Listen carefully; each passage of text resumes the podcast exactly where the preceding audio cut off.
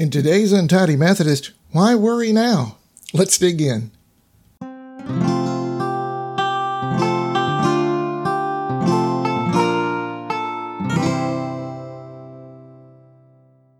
Today's passage comes from Luke chapter 12, verses 25 and 26. Who of you by worrying can add a single hour to your life? Since you cannot do this very little thing, why do you worry about the rest? This is something I need to remind myself about from time to time, and I'm guessing I'm far from alone in worrying too much about the little things in life. But it depends a bit on what you call the little things and it depends as well on what you can do about those little things to keep them from becoming big. It's easy to worry about a lot of things today. It's the health of the people we love. It's the job market for those who are looking. It's the ability to pay the bills and to follow the ever changing rules at work and home and everywhere else. It doesn't help that there are a lot of folks from every walk of life who are making louder and louder noises on TV, on internet sites, and even live in our own communities. By the time you get through an ordinary day, it can be mentally and emotionally exhausting as well as physically trying. And after a while, things can weigh us down enough that the next little thing that happens can bring out a major reaction from us, whether we meant to do so or not. It's understandable to a point. After all, the stress in society in general today is pretty high. But it's not what we are called to do not how we are called as Christians to react. That means we have a pretty big challenge, maybe a bigger challenge than ever before. How do we ease off on worrying when everyone else is ramping up their anxiety to new heights? Let's talk about that for a moment.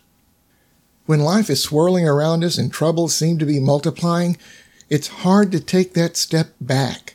It's hard to take a deep breath and realize that maybe what we think of as a big problem may not be quite so big.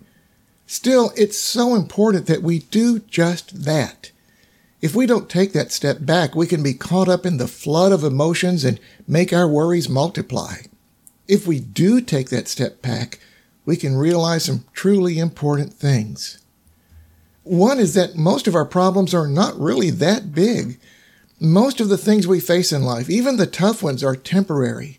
Most of the problems we face can be overcome if we can get a clear head and some good advice. The extra worry just locks up our thoughts and keeps us from seeing the way out. Worry can't add a single hour to our lives, and worry can't solve whatever is bothering us right now. Most important, we aren't alone. We never were. God may be placing a solution right in front of you right now. It could be the help of a friend or even a stranger. It could be the words of wisdom from someone who has faced the same troubles as you have before. It can be someone who may not solve the problem, but who can give you comfort and hope as you go through the trials of life. But in any case, you have never been alone. It's easy to worry. I do that too much as well.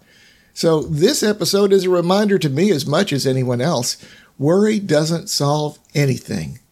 Keep on keeping on and trust that God is still looking out for what's best in the long run for each of us. Will you pray with me? Loving God, we thank you for your comfort and strength in times of trouble. Help us when we let worries and fears take over and remind us of your love. And guide us to be your hands and feet to ease the worries and fears of others as well. Through Christ we pray. Amen.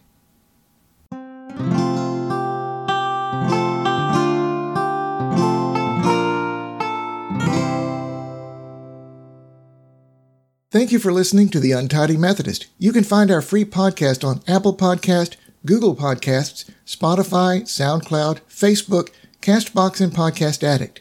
Please like, subscribe, share, follow, and tell a friend. You can find an archive of all our devotional podcasts at theuntidymethodist.org. Your comments, your suggestions, and most of all your prayers are most appreciated.